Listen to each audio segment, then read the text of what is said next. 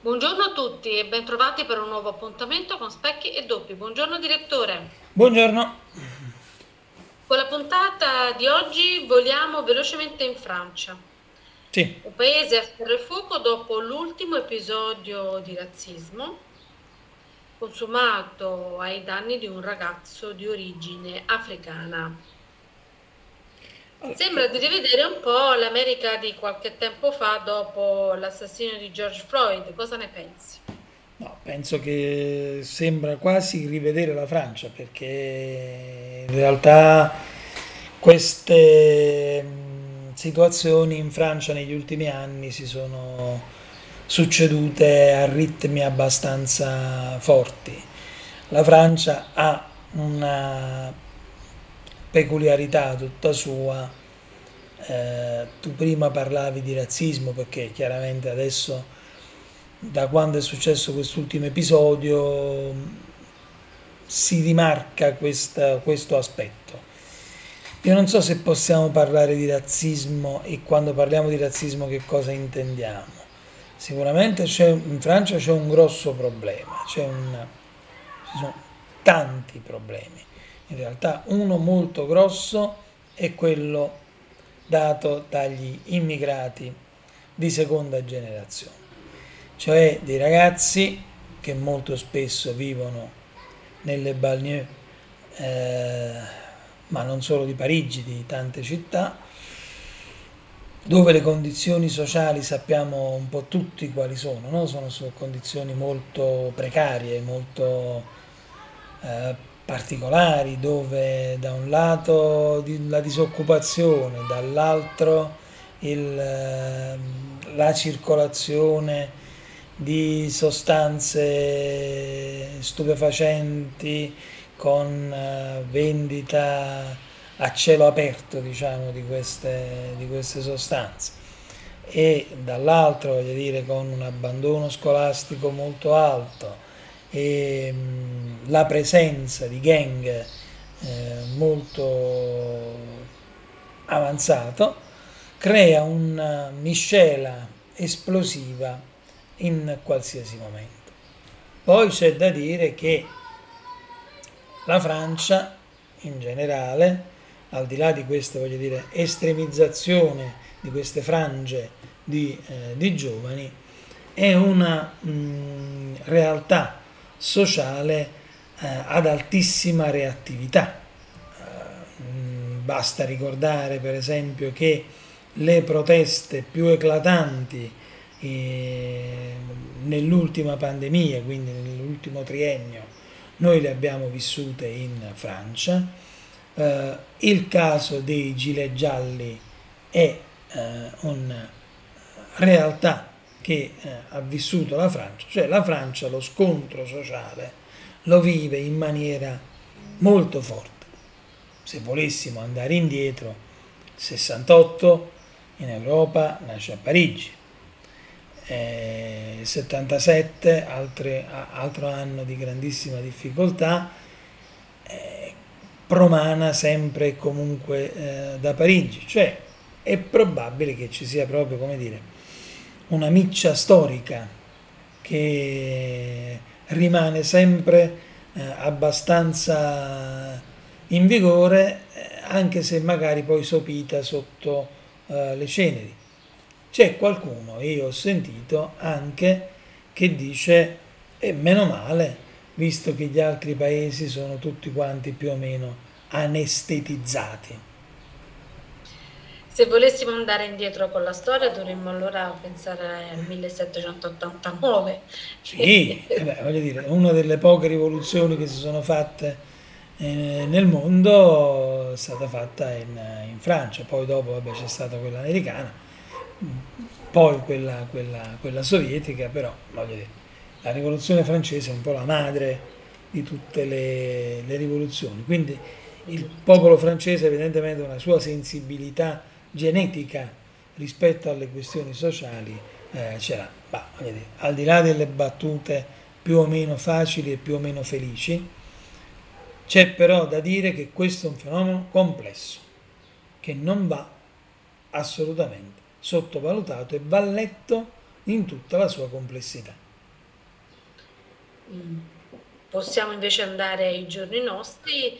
Poche settimane fa i francesi sono scesi in piazza per la riforma delle pensioni. Certo. Quindi, eh, come dicevi tu, lo scontro sociale è molto sentito, è molto espresso in, in, queste, in, in Francia. Eh, però ci tenevo un attimo a, a puntualizzare una cosa. Eh, in questo caso è stata la, eh, la comunità eh, di origine africana a mobilitarsi per questa, per queste tensioni, in queste tensioni, sì. Ma la popolazione ha risposto. Eh, vorrei eh, dire che sono state aperte due collette. Una per il poliziotto che ha sparato e un'altra per la famiglia del giovane assassinato. La colletta per il poliziotto ha raccolto un milione di euro, quella per il giovane cinque milioni di euro. Questo vuol dire che c'è stata una larga partecipazione sì. del sì. popolo francese.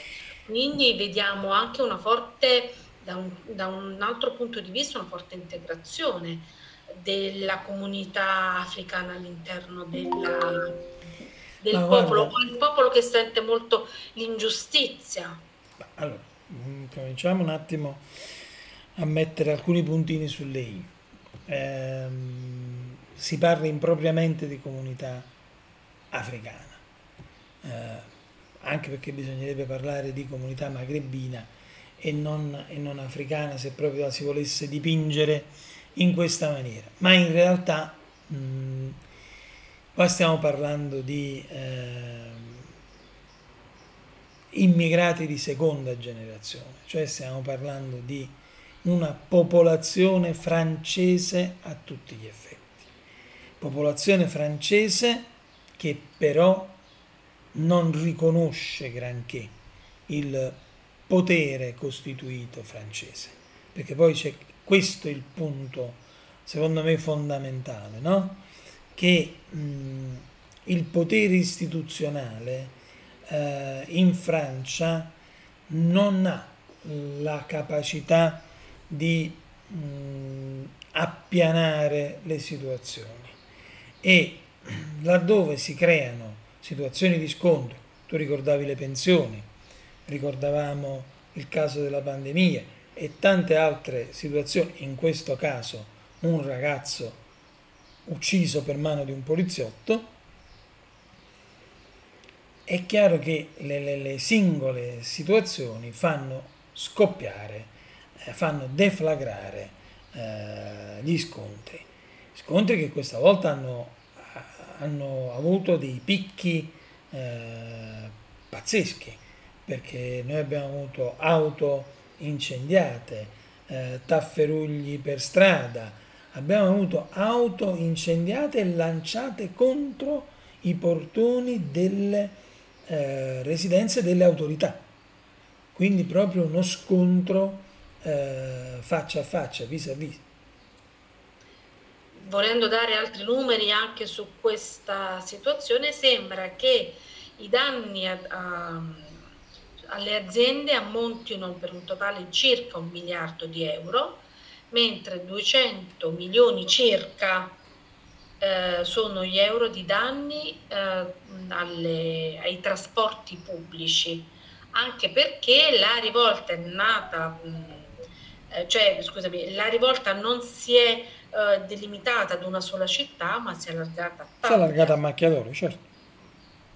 Sì, ehm, perché è evidente che il malcontento è diffuso e trasversale.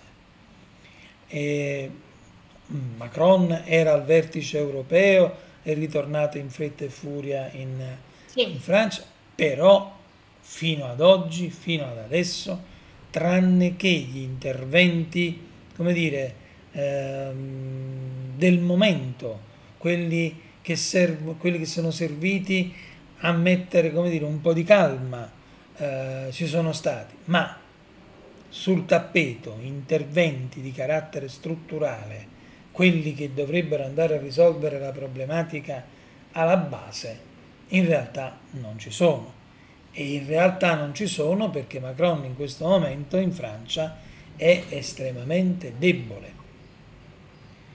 Se ne vogliamo dare una lettura politica, Macron è stretto fra l'estrema destra lepeniana, tanto per capirci, poi una destra un po' più moderata, eh, c'è lui in mezzo, e dall'altra parte La, la, la, la sinistra di Mélenchon, che eh, comunque, come dire, eh, fa da contrappeso eh, alla destra. Forse la Francia è uno dei pochi paesi ancora in Europa dove possiamo parlare dell'esistenza di una sinistra eh, che invece sembra essere completamente eh, disintegrata negli altri paesi europei. E quindi la situazione politica è molto eh, vivace. Eh,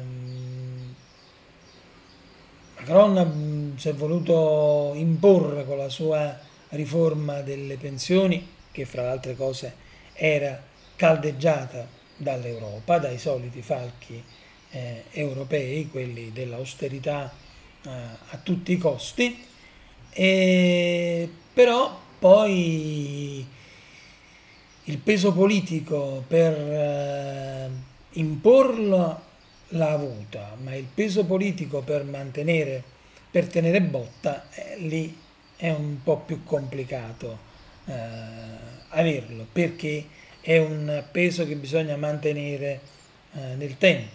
Voglio dire, reprimere con azioni di polizia si può fare. Si può certo. fare in qualsiasi momento. Proporre un progetto politico, un progetto sociale, un progetto vero che, si, che guardi al futuro, lì diventa più complicato. Ovviamente, insomma, noi siamo italiani e non è che possiamo andare a fare le pulci a Macron, perché poi di nostro non è che stiamo messi molto meglio. Eh. Non abbiamo questo campo di battaglia continuo, no, credo per semplicemente per l'indolenza tipicamente italiana, ma non perché noi in Italia si stia molto meglio no, eh, dei francesi.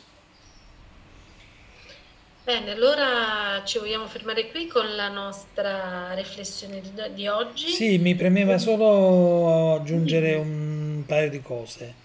Um, Ripeto, non mi è piaciuto che si parli di problematica di immigrazione, perché questa problematica francese non si ferma al solo problema dell'immigrazione.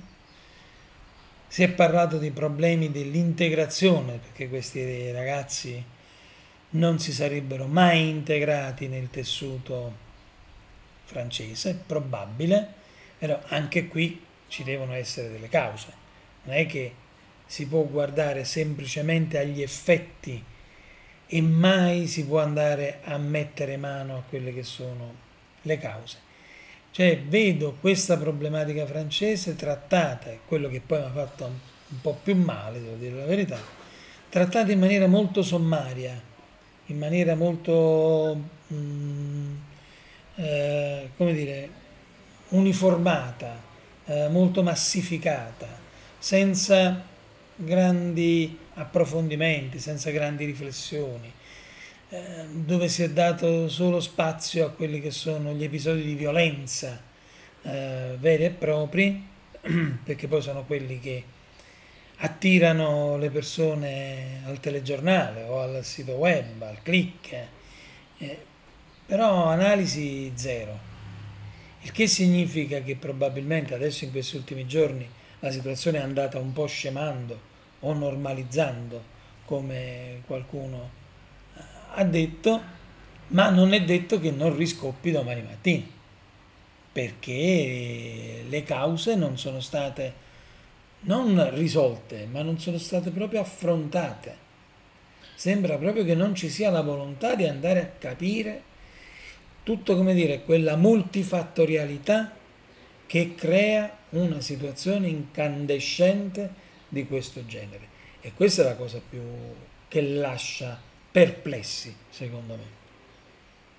Anzi, potremmo dire che al contrario, porla come una questione di immigrazione, che è un cavallo di battaglia delle destre, e, e che quindi è un refrain che ci troviamo a livello europeo, non fa altro che esasperare questi toni e non, non fa presagire. Ma a volte, a volte a me viene il dubbio che si voglia esasperare. Sì, sì, assolutamente, si vuole esasperare, quindi eh, con questi presupposti non ci si calmerà molto presto, la situazione non tornerà nei ranghi molto presto, o comunque sarà sempre il rischio di scoppiare da un momento all'altro. Sì, sarà sempre fuoco che cova sotto la cenere. Benissimo, adesso ci fermiamo. Sì. Adesso ci fermiamo, ringraziamo i nostri ascoltatori per la pazienza e per l'attenzione e auguriamo loro una buona giornata. Buona giornata a te, direttore. Buona giornata a tutti.